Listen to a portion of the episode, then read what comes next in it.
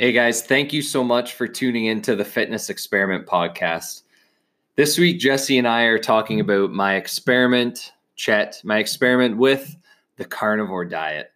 So all I've been eating for nearly two weeks now is animal foods. So no veggies, no fruits, no nuts or seeds, no breads, just animal foods. So it's a really radical way of eating, obviously.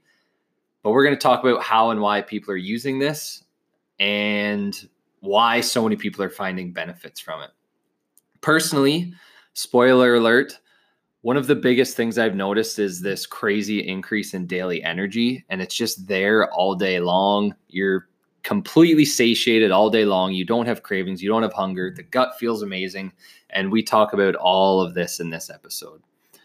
We also share some of the stories of other people on the socials or on the web that are sharing their success with this particular way of eating. This holds true especially for those with autoimmune issues, so those people that have high levels of inflammation, because the quote-unquote diet just helps to massively reduce our overall inflammation. And again, we get into how and why that is. We also talk about the other side of this, so some potential nutrient deficiencies that could creep up if people aren't careful eating this way. And then we also dig into another really interesting concept that doesn't get discussed very often. So this idea of plant toxins, actually. So these are essentially compounds within plants that are defense mechanisms. But when we consume these, these can trigger an immune inflammatory response. And again, this is just another reason why some people are finding so much success with this way of eating. I'm sure you have a thousand questions right now because this is such a paradigm shifting concept. It is totally radical. I agree. And we're going to answer all your questions in this episode. I know you're going to enjoy it. So please, if you do like it, if you have any questions, send them our way.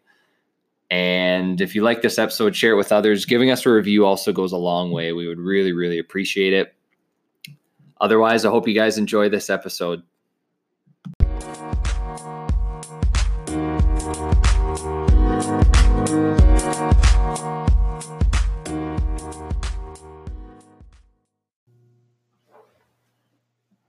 All right, welcome back, guys. Thanks for tuning in. Uh, we had a couple weeks there where we had some guests on, and then today Jesse and I have another hot topic for you. And um, we're in studio today too. So yeah, this is fun. Yeah, our buddy Adam at London Music Conservatory let us use his uh, his drum room to record. So, and then also drop some knowledge about sound and things that yeah we don't know, but. It's going to start sounding better and better every week from here on out. We got some pretty solid help. Yeah, so. Huge thank you to Adam for having us in here. This is Wicked Space. And also, I think we need to say a huge just shout out and thank you to people who have been maybe new listeners tuning in as of late. We were kind of just checking out the couple episodes in particular as of late that we recorded. Like the Game Changers one has just been going up and up and up. And it seems like still, like the past couple of days, it's been increasing. So huge thank you to everyone tuning in, listening to that one. And I hope that, I mean, that one too, I, I hope that, you know, people do take a good listen to that one and maybe,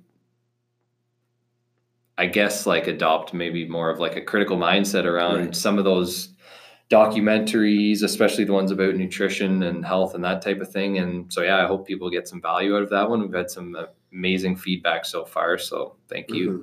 Yeah, I think that's the biggest takeaway is what you said there. The critical thinking aspect of watching anything or learning anything, you're getting information secondhand from somebody who got that information from somebody else. And you don't know where the motivation came from to create whatever got created. So being skeptical is super valuable to yeah. increasing your knowledge and increasing um, just kind of like the wavelength that you're on from being a consumer, because you, you have a responsibility as a consumer to sift through all the bullshit and make sure that what you're taking in and what you're applying to what you do every day is actually going to be beneficial for me for you. Yeah.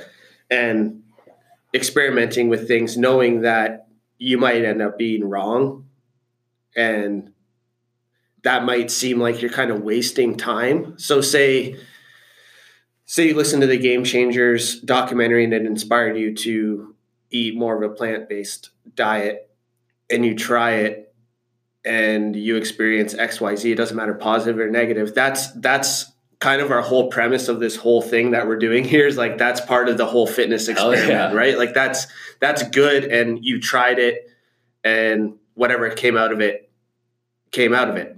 And we're not here to say that it's wrong or right, because especially from an experience standpoint, like if you're actually in there experimenting with different uh, fitness routines or different diets, and in this case for the Game Changers, it's a plant-based, then you're gaining knowledge, and it's practical knowledge and stuff that you can back up with how you felt and, you know, whether or not it was right for you or not.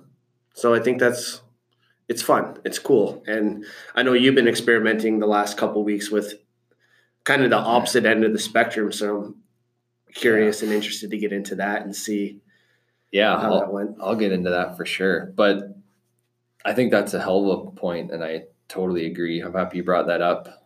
Um, it's definitely like, even if you are, feel some negative side effects or symptoms from something, whether it be like a diet or anything else, that's a damn good point, is that it's, it's just, it's not a waste of time by any means. It's just a learning experience, and it's, that's what life is. So yeah, yeah that's sweet. I like it. I think when documentaries like these come out too, it's people will take it, and I would like, that's, that's the be all end all. It's almost, it turns into, we kind of touched on in the past how diet and nutrition can turn into a religion like obsession very quickly, really identify as one thing or the other, but yeah. it doesn't have to be like that. It can, it can be an experiment to find what works best for yeah. you and your life and your function.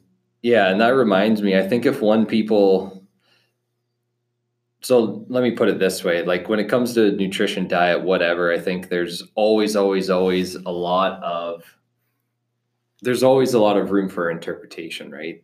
To kind of summarize, but I think one thing that always holds true one hundred percent of the time, one thing that I like thinking about is there's not, I don't think a diet should be, and I don't even like that word, I've said that before, but I don't think a diet should be like just this or that. I think we need to think of nutrition and quote unquote diets more as existing along a continuum.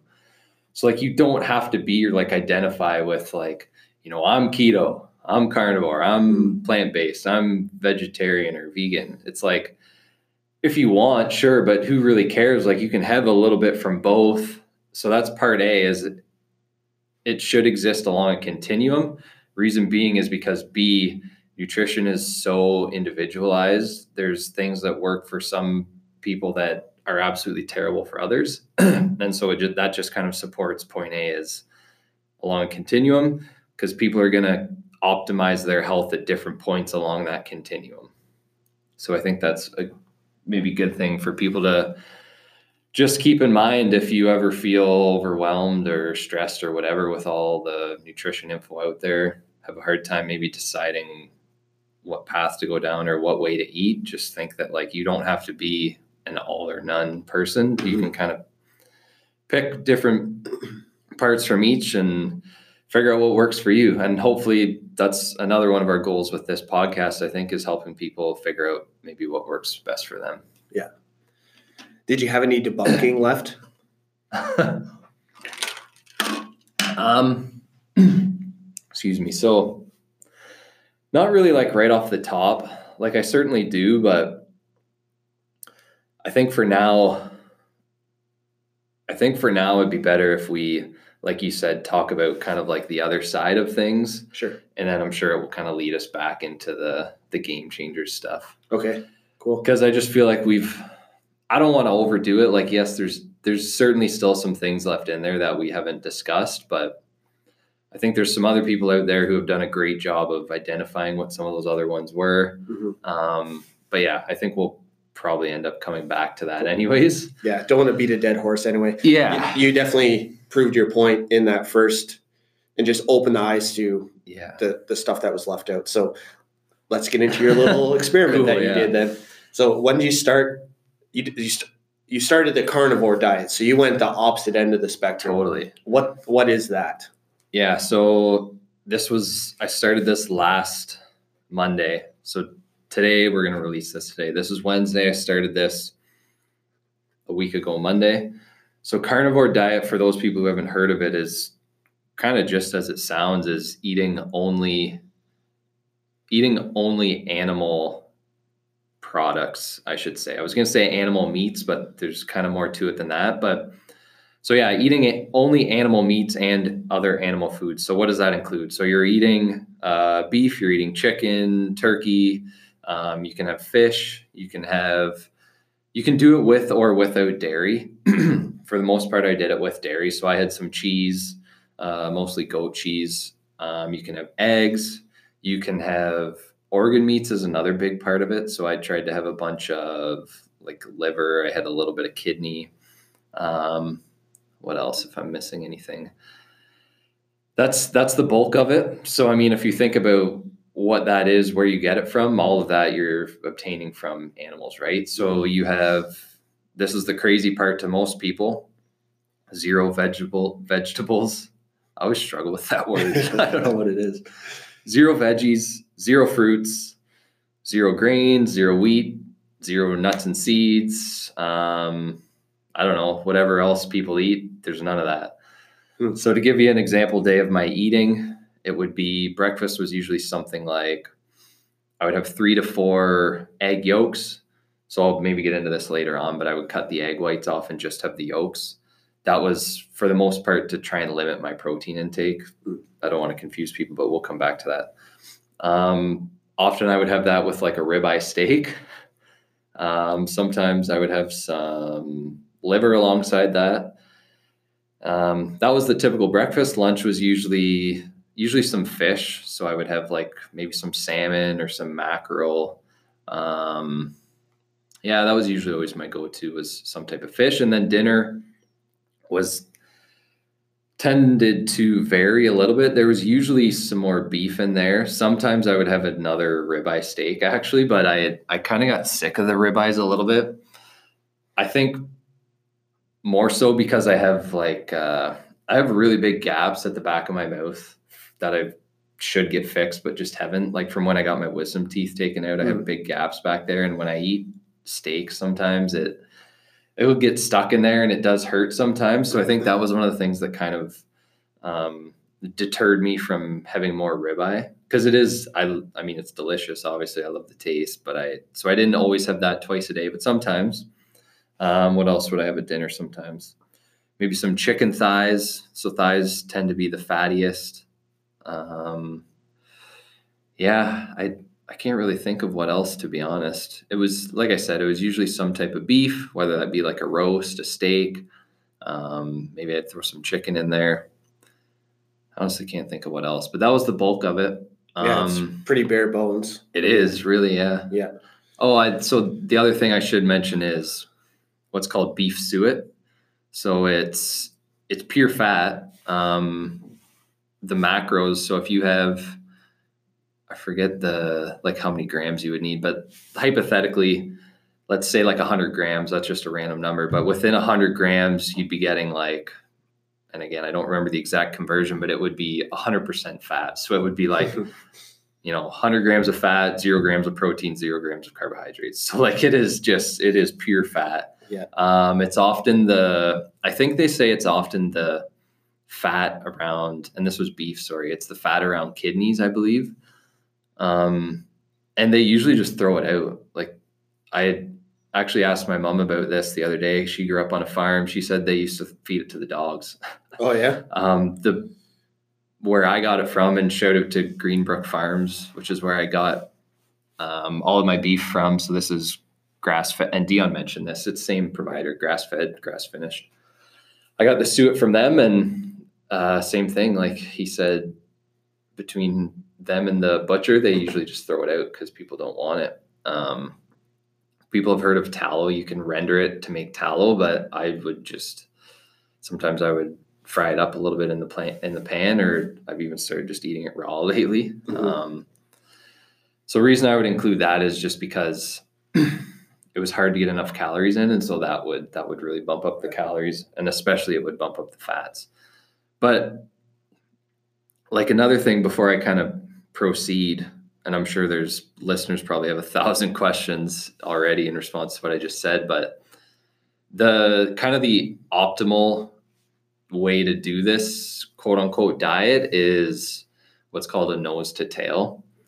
So the suet's actually a good example. Like, this is normally something we throw out, but you are including this on that diet if possible.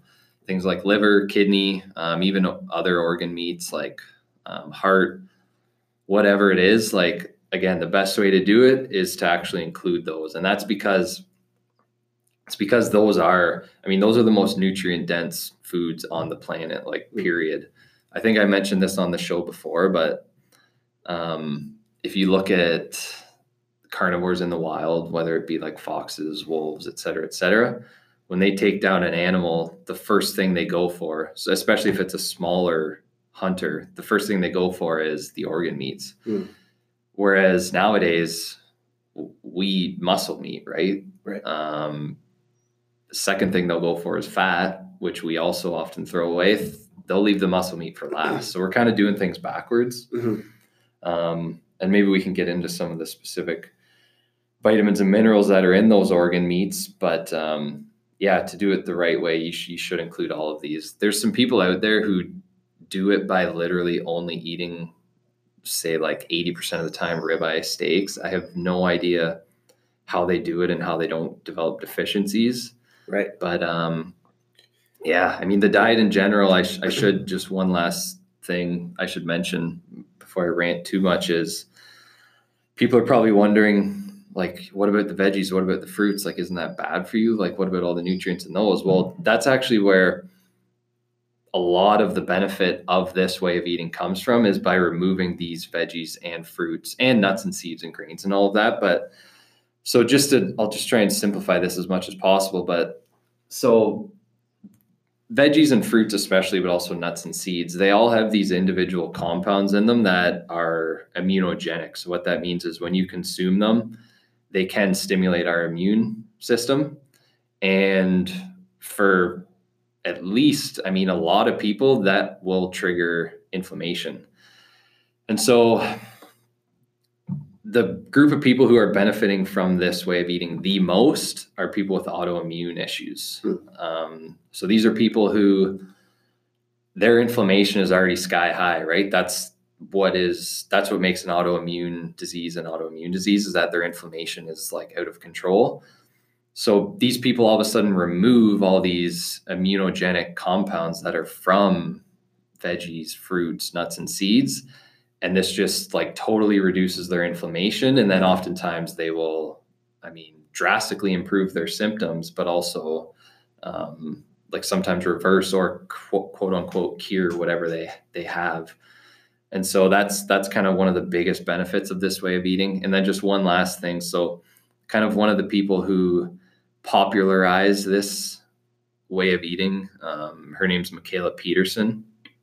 And she, if you ever listen to her story, it's pretty wild. Like, she used to have like terrible, terrible arthritis throughout her entire body. Like, from the age of like ten or twelve onward, she had severe depression, severe anxiety. Uh, her guts were destroyed. And basically over the years, from the age of, I think, say like twelve to like mid twenties, she gradually started eliminating more and more foods until finally she got down to a meat only diet, carnivore diet. And it wasn't until she was at that point where her depression was gone, her anxiety was gone, her arthritis was gone, and she just literally felt like a new person. And so there's a lot of stories coming out about people like that. So it's yeah. pretty cool stuff. Big question about what you were just talking about is how would em- eliminating certain foods be able to have an effect on your brain like that? Yeah. Um, so the easiest way to answer that is there's connections from your gut to your brain. That's very well known nowadays. Um, there's kind of like four different ways for that, for those signals to actually get there. But I think without kind of going into each of those right now, is I think the best one, which is also probably the easiest way to explain this, is something called your vagus nerve. So that's, this is a nerve that literally goes from your digestive system, also from your organs, up to your brain. And it will, it will carry signals, signals of all kinds, including inflammatory signals. So if you have inflammation of the gut, it will carry those pro-inflammatory signals literally from your gut to your brain, and then it will cause like a secondary inflammatory response within the brain. Mm. So I, when I did my master's, that was like literally what I studied was like, and of course, yeah, we used mice, but the mechanisms we were studying are like well conserved across all mammals. Like it's the same mechanism, is that if you stimulate a huge, so we would literally just inject them with like uh, something called O P S. The purpose of that would be to stimulate a, a huge inflammatory response. So like within the G I region, and then we would say, okay, when we give them this inflammatory response, like how and when does that actually travel into the brain? And it's, that's like, I mean, that's very, very well known, is if there's inflammation in even just like the rest of your body, it will get into your brain because there is that direct connection. So if you think about like the foods we eat, um, I mean, obviously the first point of contact is the gut, but yeah, like if it, if that food doesn't agree with us for whatever reason, that can trigger an inflammatory response throughout the rest of the body, and that will immediately go to the brain. And we know that things like anxiety, depression, all of that are significantly worsened with higher levels of inflammation. Hmm. Um, yeah. So that's, there's, there's definitely some other ways that it can get there, but I think just kind of like in simple terms, that would be the most common, really. Cool. Now the difference between, or I guess the, Um, benefit to adding in organ meats uh, compared to just eating muscle meat all the time? What would be? Yeah. Um, the B vitamins, especially, um, well, some of the B vitamins. So like organ meats tend to be, they're really, really high in, I always forget the individual ones, really high in folate, especially, which is B nine. If I'm remembering correctly, and B twelve, I think, is the other one. I have to double check those, but they are, if I'm getting those correct, those are, if you look at like foods that are the highest in these, um, those are like sky high in organ meats compared to other ones. Hmm. Um, but honestly, like, I mean, it, it's, it's all of them really. Um, like you could go down the list of like, um, all the B vitamins. Maybe it's iron's obviously no issue. You're getting tons of that. Um, but even things like, like ones people don't think of, like a, a manganese, for example, or like a, like a riboflavin, or a, uh, what's another one, like zinc or magnesium, or there's a long, long list where if you're not eating the organ meats and you're only eating the muscle meat, you're just simply not going to get these. Mm. So like the most common, There's kind of a couple, there's a couple that often pop up. So when people hear the carnivore diet, there's a couple common nutrients that pop up where people go, like alarm bells kind of go off and people go, well, you're not going to get enough of this one. Uh, vitamin C is a big one. Right. So, which is kind of a fair argument. Um, so vitamin C deficiency is what causes scurvy. So if people have ever read, you know, we hear, you hear these stories about kind of like, Hundreds of hundreds of years ago, sailors coming over from Europe, they would get scurvy because they would not consume any vitamin C. All of a sudden you give them a little bit of vitamin C, like it doesn't take much. Mm-hmm. I think to prevent scurvy, you need like ten milligrams per day, I think, which Ooh. is very small amount. Like mm-hmm. if you take one capsule of supplemental vitamin C, that's a thousand milligrams. Mm-hmm. So to prevent scurvy, ten milligrams. So where can you get that? Um, so it's high in adrenal glands for one, which are, they're the organs that we have that basically help us deal with stress. So there's these stories um, from the Inuit who are, they're one hundred percent carnivore. So to kind of learn more about this diet, you can read about previous populations who were eating this way. Mm-hmm. And it's very well known that they would every once in a while eat adrenal glands to prevent scurvy. Mm-hmm. So that's one way. Um, And that's the major one, to be honest. But the other thing is that, so for one, you don't, it doesn't seem like you need a lot of vitamin C to prevent scurvy. Okay, there's that. But is that like quote unquote optimal? Right. Yeah. So probably not. Maybe you need a little bit more. But again, you can probably get this from maybe eating that adrenal every once in a while. Um, maybe you do need to supplement it every once in a while, but I know a lot of people would say that you don't. But I think the other like big, big thing here is that when you're not taking in a lot of sugar, a lot of glucose, you just don't need as much vitamin C.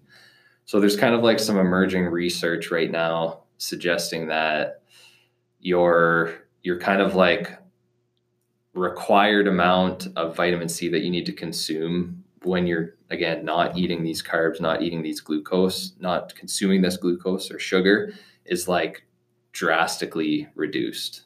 And I can't really right now explain the details as to why that is. I just, I need to learn more about it, but mm-hmm.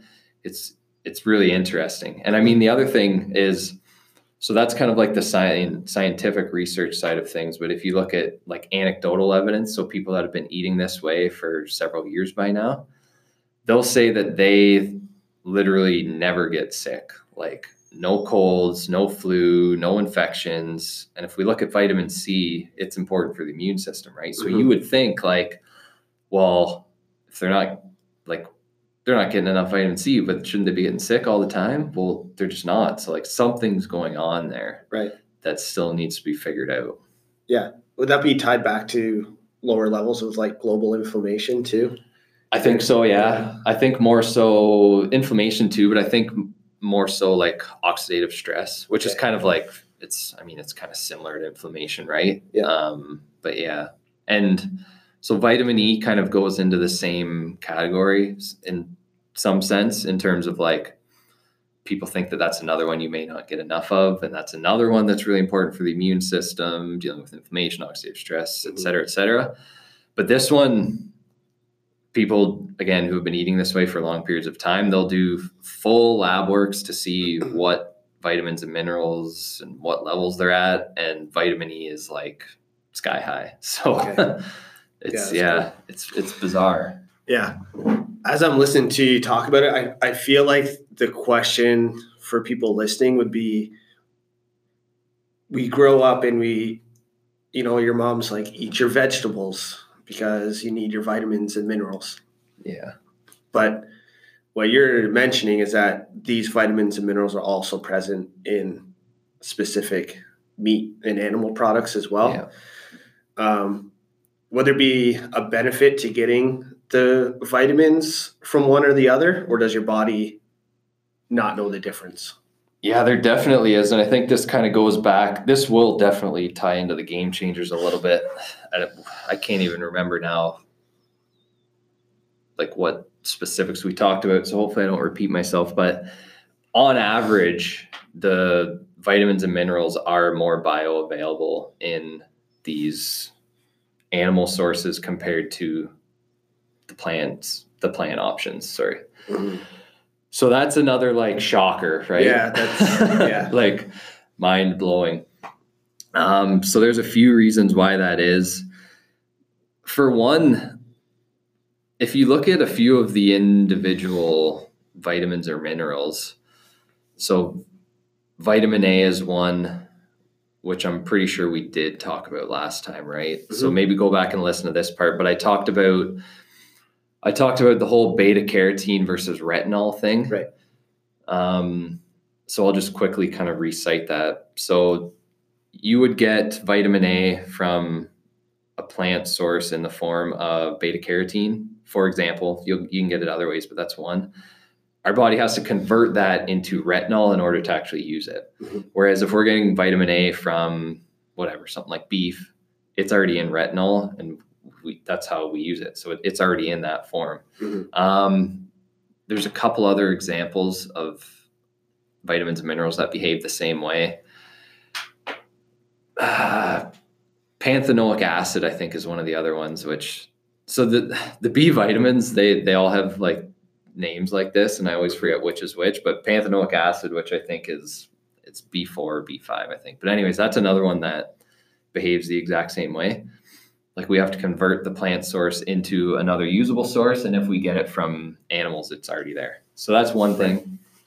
But the biggest thing is uh, something called lectins. Maybe people have heard of this. So like lectins and phytates are the big ones. So these are more compounds found in plants especially. So these are the one, mostly the ones I was referring to earlier on when I said they have some immunogenic compounds. So phytates and lectins are the big ones. So just think of these as like, they're like just sticky proteins kind of. Um, we consume them and they stick to like sugars. So what the hell does that actually mean? Um, basically what it means is that it, it blocks the absorption of the individual vitamins and minerals that are in that food that we're consuming it from. Mm. So to give you an example, let's say we are, let's say we're consuming Brazil nuts to get zinc. So that value that's shown on the ingredients label, maybe it says this has whatever, twenty milligrams of zinc per serving. Mm-hmm. When we consume that, we're not getting anywhere near what it says because of these lectins and phytates, because they just block the absorption. It's just what they do. Why are these there? It's yeah. because it's because these these plants don't want to be eaten. So these are defense, defense systems. Yeah, it's so which is it's wild, right? Yeah. Like it's yeah. that's why I find this so bloody. Yeah. And that's also why, like, when people say like ha- this is like a, a moral thing with like the compassion stuff for animals over plants. I'm like, it, plants communicate and have defense yeah. mechanisms and things. It just doesn't look or sound or feel the same as ours, and it's. Um, yeah, it's, I'll yeah. let you keep going. This, this stuff is so interesting to me. It blows yeah. Up. I've, this is, I can definitely say this is something I'm going to be digging into consistently for the next like several months. Cause this was kind of like a, obviously this is like a, this was like a paradigm shifting thing for me. Like if you would have talked to me or even go back to some of our, some of our earlier episodes, yeah. I probably would have been saying like, get your six to eight cups of veggies per day. Right. Right. Yeah. Yeah. And it's not that you were wrong then. It's just now your knowledge has expanded into this whole other crazy. realm. Yeah. So the, these are, that's why they're there is just defense mechanisms. Um, the plants don't want to be eaten. Yeah. That's kind of. It's, yeah. And I mean, as simple as it is. When you look at it, it's like, well, that didn't really do anything for the plant because it still got eaten. Yeah. However, those are built-in mechanisms that it has yeah. to try to, well, hmm, I kind of think of it this way. Like if an animal were to, or we were to eat that plant, but we don't get the nourishment that our body actually needs from that plant because of these, it doesn't necessarily help that individual plant, but it could potentially deter something from wanting to eat more of totally like its brother. Yeah, yeah. Yeah. Like you, I, th- I forget where I saw this, but it was about a specific tree in Africa when a giraffe would start eating the lower leaves. It would release a chemical that made it taste different yeah, and it would the- be bitter to the giraffe and it would deter them. So like, those leaves got sacrificed, yeah. but the whole tree was able to survive because it released these um, chemicals. It was a, I don't know if it was a smell or a taste. Doesn't probably matter. A bit of both. Some yeah. sort of defense mechanism to deter the giraffe from continuing to eat that tree, and it would move on to the next tree. Yeah, it would get a couple leaves, but then the same thing would happen. So crazy. Yeah. So there's a few crazy things to that point more that I just thought of. So. I don't want to forget these. So the first thing is, yeah, let me say this first. So one of the other wild things is, so let's just picture a plant for a sec. You kind of have, in general, you kind of have like your stem and then you have your leaves and at the bottom you have your roots and your seeds, right? So it seems like the highest levels of these, and not just lectins and phytates, like there's a lot of other compounds we probably won't get into. We can just kind of summarize them as plant chemicals or plant stress chemicals. So usually there will be some in the leaves, some in the stem, and then the most are in the seeds of the plant. Because if you think about it, They get some leaves eaten, they're probably okay. They get some of their stem eaten, they're probably battling, but might be okay. You eat those seeds, it's toast. And so they're highest, most highly concentrated in that that seed area, which is like most important to them, right? That, like, it's so crazy. Yeah. Well, stuff you don't even think about, like watermelon seeds, they taste like shit. You don't eat yeah, those. Yeah. If you eat an apple core, but you get a bite of that seed, disgusting. And there is something in the seeds of apples. I read this the other day. That's like a legit toxin. I forget what it is, but so yeah, just don't even eat don't those. Eat those. Um, and then the other thing is a lot of these chemicals within the plant are literally not created until that plant is pulled apart. Mm. So there's some, so how can I explain that? So there's, uh, let's just say like X Y Z. So let's say this plant has nutrient X and Y. It has the ability to create Z, but when the plant is intact, Z or Z is not there. Something bites into that plant. It has a chemical reaction and it creates Z in that piece of the plant that was bitten off because mm. it's being pulled apart and chewed. It responds to being bit off by creating a toxin. Right. It's why it's insane. So, so saying that's not like a, that's essentially, it's an emotional response. It's like fighting back in a different way. Just yeah. A plant can't bite you or yeah. cry or hit, you know, or run away. So it's viewed as something different, which is yeah. very confused. It's yeah. It's, Human, yeah, humans are it's, weird. We have a weird way of being compassionate with things. Yeah. In my opinion, it's a little different, but so these phyt, phytates and phytates is one. Yeah. Lectins. Um, And then if anyone's heard of like, well, so here's the crazy thing. And this would be a definite counter argument is that, mm-hmm. you know, what about like polyphenols, antioxidants? Mm-hmm. Like I thought these things were good for us. Sulforaphane is one that's incredibly popular right now. Um, and these all kind of go into that same category. So, and that's obviously a counter argument as well. Like, well, it, it's, excuse me. The argument is, well, what about hormesis? Like what doesn't kill you makes you stronger, right? Like exercise is bad for us, but it's then good for us. Mm. So that's a definite counter argument, um, is that, well, maybe we can adapt to these and become, you know, stronger and fitter and have greater longevity by consuming these. Mm-hmm. I haven't, you know, I personally haven't really come to a conclusion on that yet. Um, it probably take me a long time to do so. Um, but again, I think you just have to kind of look at some of the anecdotal evidence again, when it comes to answering this question, like, can we adapt to these and become stronger? I don't know. Why are people feeling so much better when they remove them? Mm-hmm. But then another argument, well, maybe some people have the ability to adapt, adapt to these and maybe others don't. Right. Um, the other thing is, so if you listen to like some of the geekier podcasts about this topic, which I love doing, they'll talk about the existing research on like why polyphenols, why antioxidants are good for us. And they'll say that, okay, yes, some of the research will show that it's beneficial for us in certain aspects, but they'll claim that they totally ignore like the flip side. So they'll, they'll basically claim that when people do research on these antioxidants, they are looking solely for the benefit of that antioxidant and they don't even look at the potential side effects mm. or the risks. Right. So yeah, I think that's one that kind of still needs to be unpacked a little bit more. But again, like anecdotally, like why do people feel better? Mm-hmm. I mean, even if I just give myself as an example, like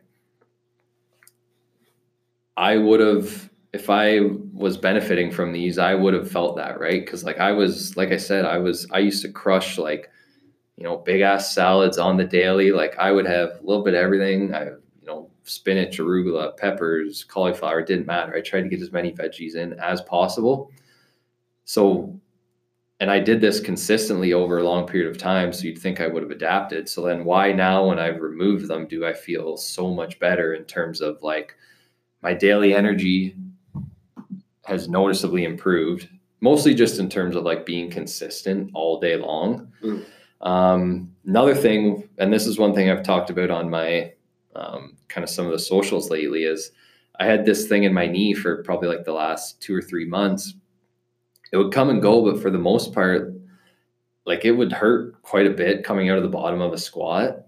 Um, probably seventy-five percent of the time it was there. There'd be the odd day where maybe it felt a little bit better, but it would always take like thirty, forty minutes until it started feeling better. An inflammation thing, it wasn't an issue.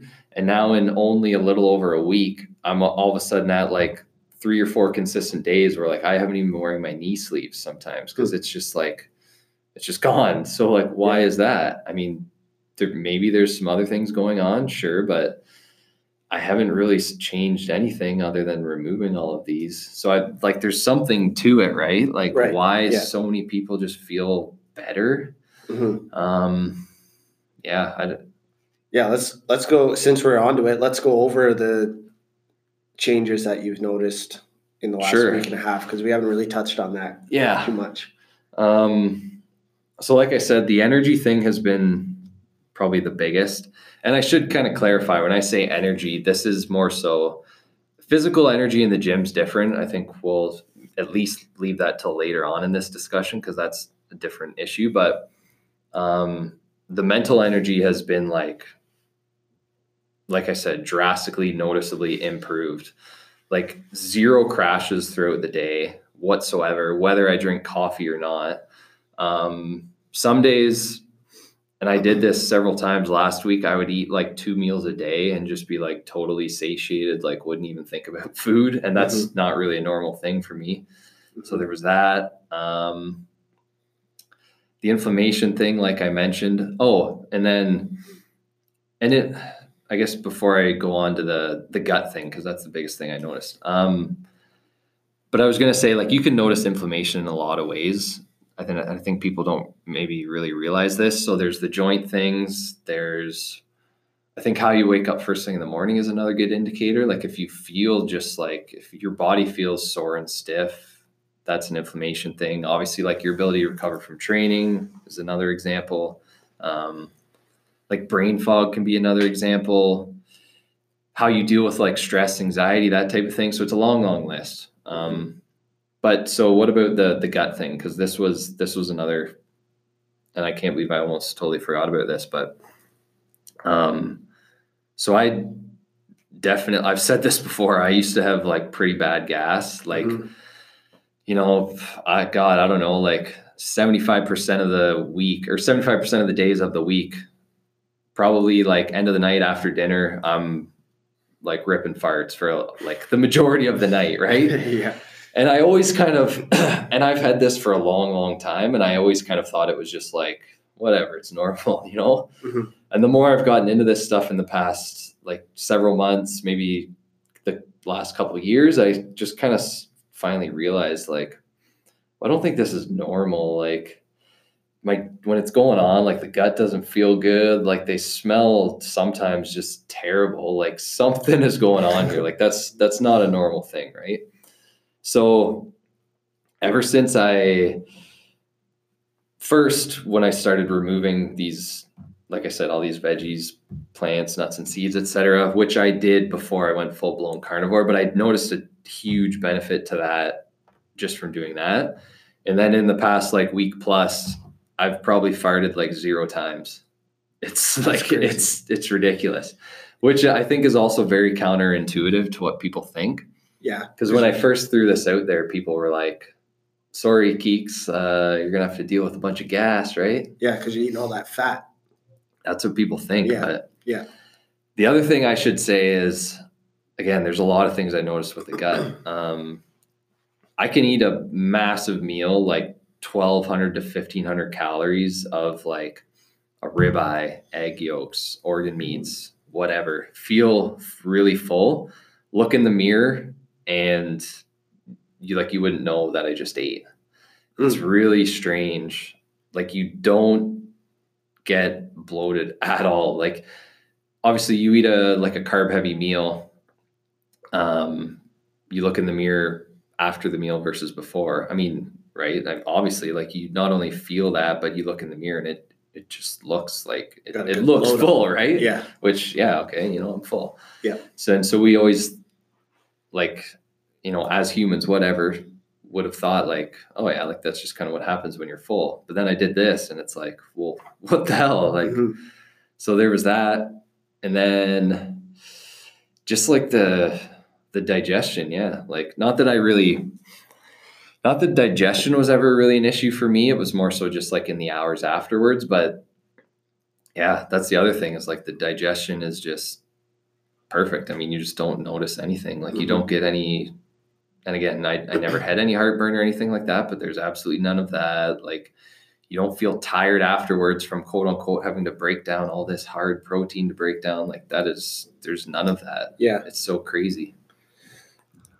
So yeah, because that's kind of like when people, so Christmas dinners or whatever, and you're all tired afterwards, and people blame it on the turkey, but really it's just the fact that they crushed oh, yeah. all these carbs, yeah, and they're just trying to, their body's trying to figure out what the hell to do with all this yeah, excess. Exactly. Um, so this, I don't, this isn't actually that big of a nutrition topic as of like the last few years, but there was a time where like fiber was something that everyone was talking oh, about. You brought that up, yeah. So it was like fiber one bars and like added fiber to these cereals. So cereals, if you ever want to know like what the big trend is in nutrition and what the fad is, just look at what they're advertising on a cereal box because they always touch on it. It's either low fat, yeah, that's true, high fiber, um, you know, fill in the gap. Yeah. Whatever is popular right now, they'll somehow manage to package it into the marketing scheme on a cereal box, something that I've noticed.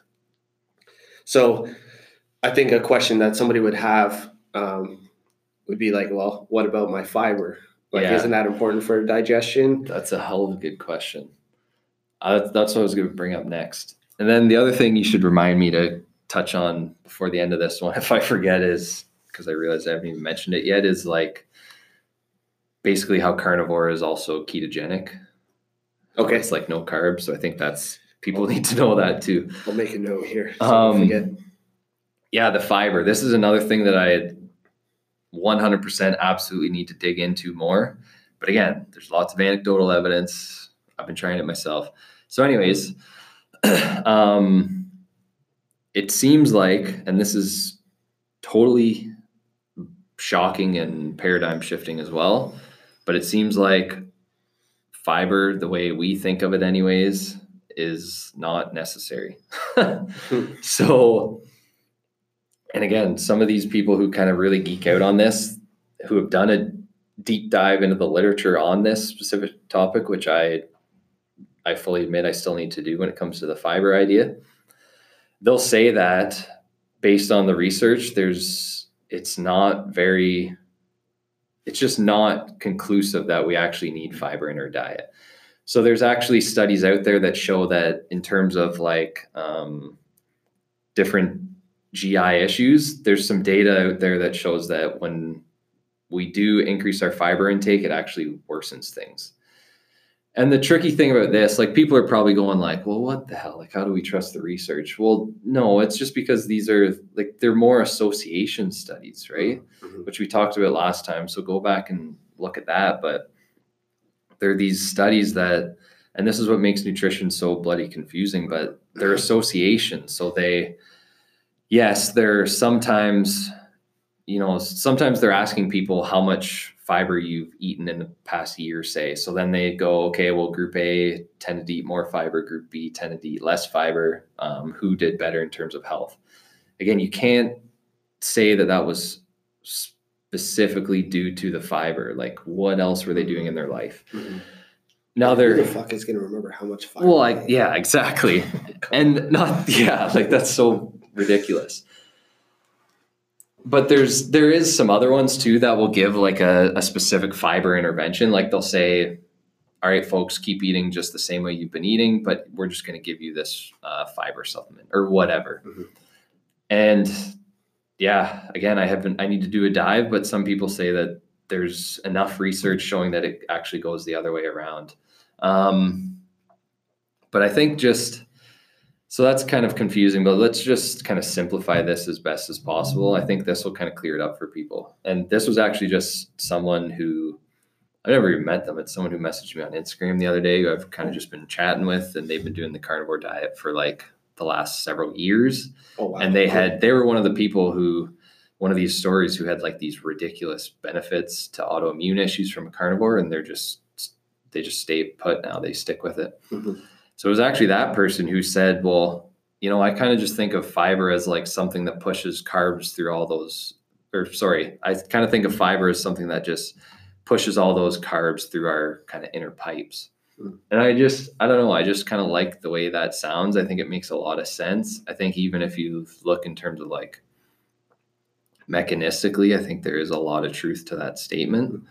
Because if you think about like these animal foods, like they're so bioavailable, right? It's like we're going to absorb and utilize a huge majority of that. And so we, I don't think we just probably don't need as much of that fiber to push that stuff through.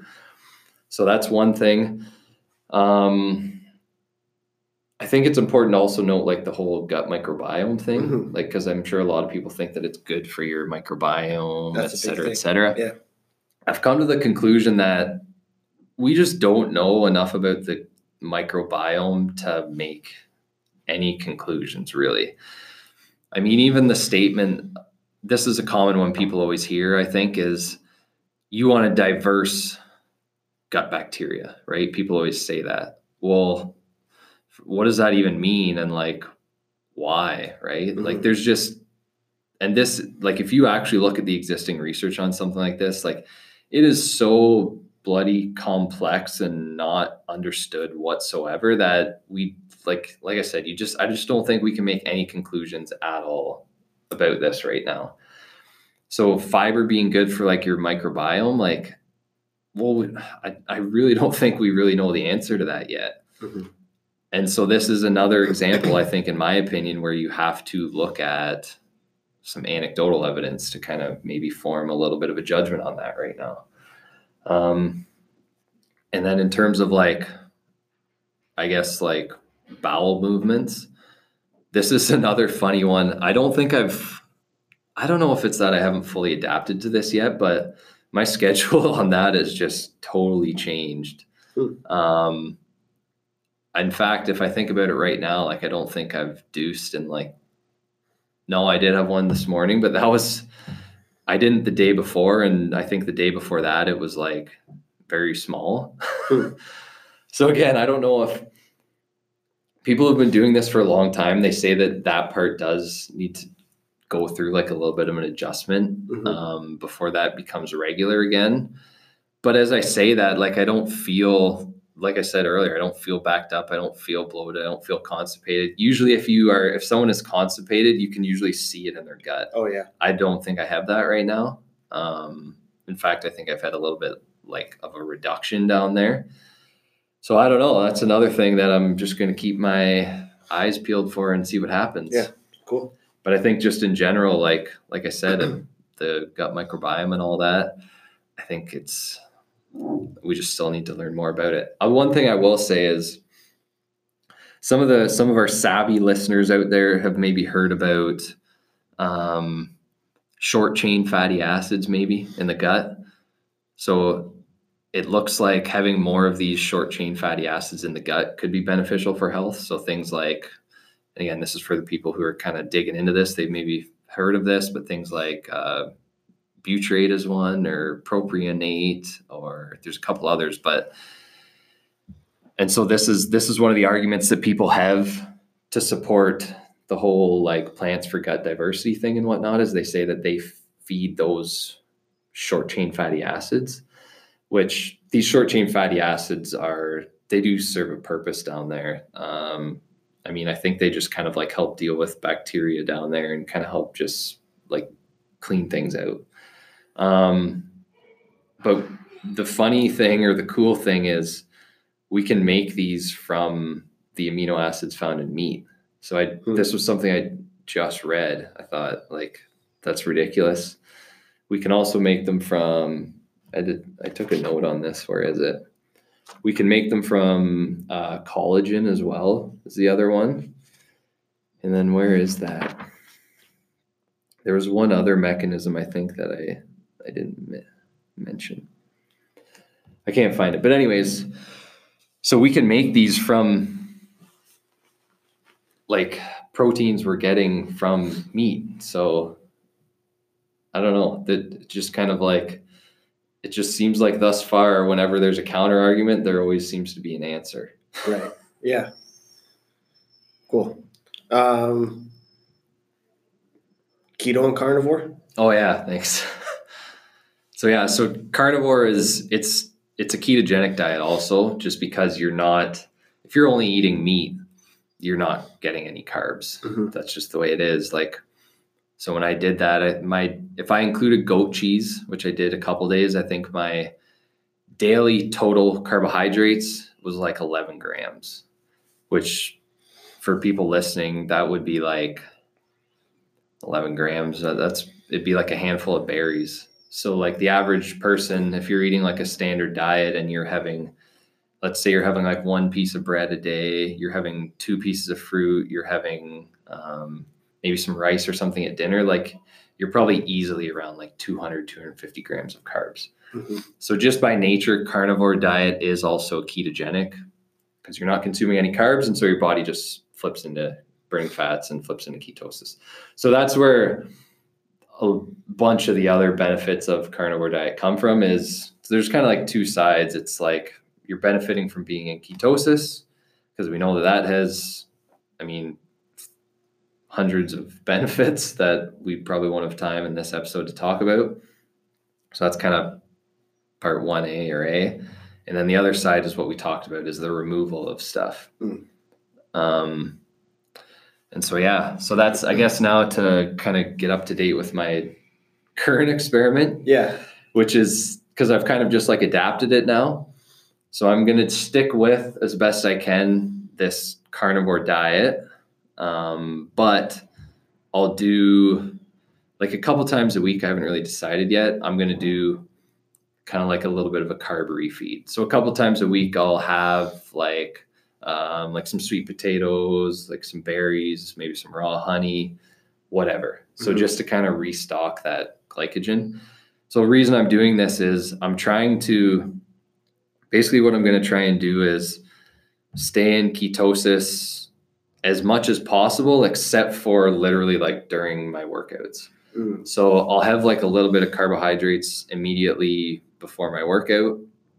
It'll be, and we'll talk about the details of that later, but a little bit of carbs right before my workout is kind of like a, to provide a little bit of sugar from, or energy from sugar, right?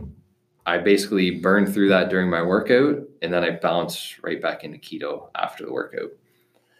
So it's, yeah, I, they'll, they call this like a targeted keto, it's called, um, because classical keto, you would have like, your daily consumption would be like on average thirty grams of carbs.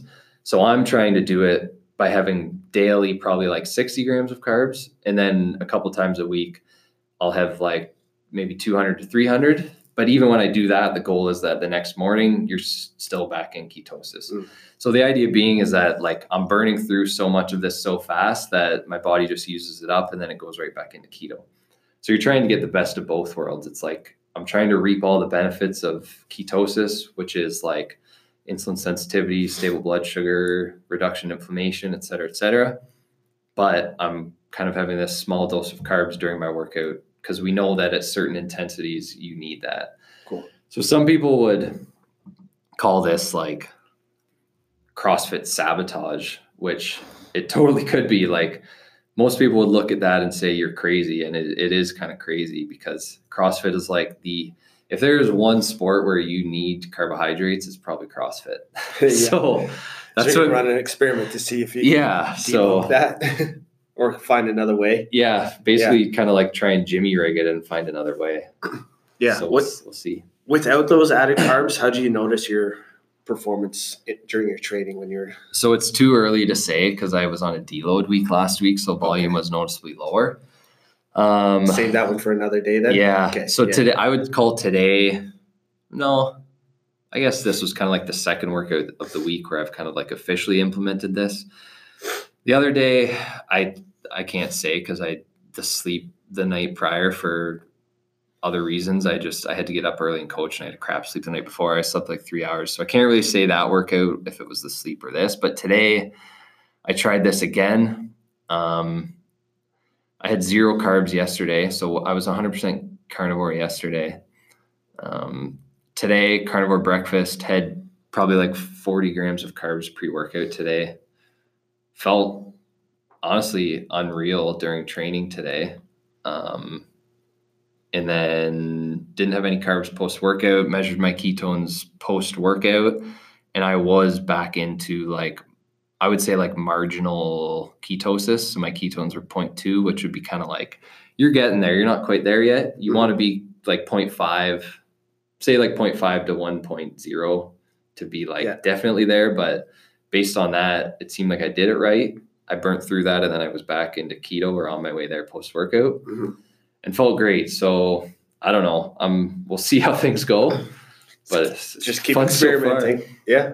I just, I was very torn about this for a few days when I was trying to decide whether or not to do this, but then I just thought like, what am I like, what am I going to do for longer? What am I going to make a career out of or make money from? I'm not going to the games. I'm not an athlete. Right. I'm a, I'm a scientist before an athlete, right? Technically, mm-hmm.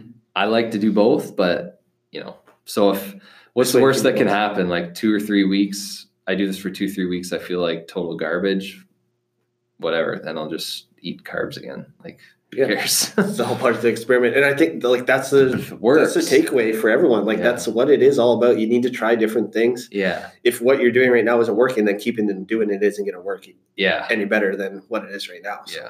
Might as well try different stuff, and yeah. you're more than willing to be your own guinea pig. So definitely, I guess we'll check in on this in a couple of weeks. Yeah, and I'm gonna do my best to kind of post it on the socials as much as I can. Yeah, so just at Brain Ignition. Yeah, to follow along because your story's like every day. Yeah, you're posting stuff about it. So try to. It's can be time consuming, but I do hear from people and say they find it really, really interesting. So. And why wouldn't you? It's like, look what this idiot's doing. yeah. So, yeah, that's a wrap. Yeah, let's check in. Check in next week. Yeah, if you guys we'll do a weekly check in on let this. Us know.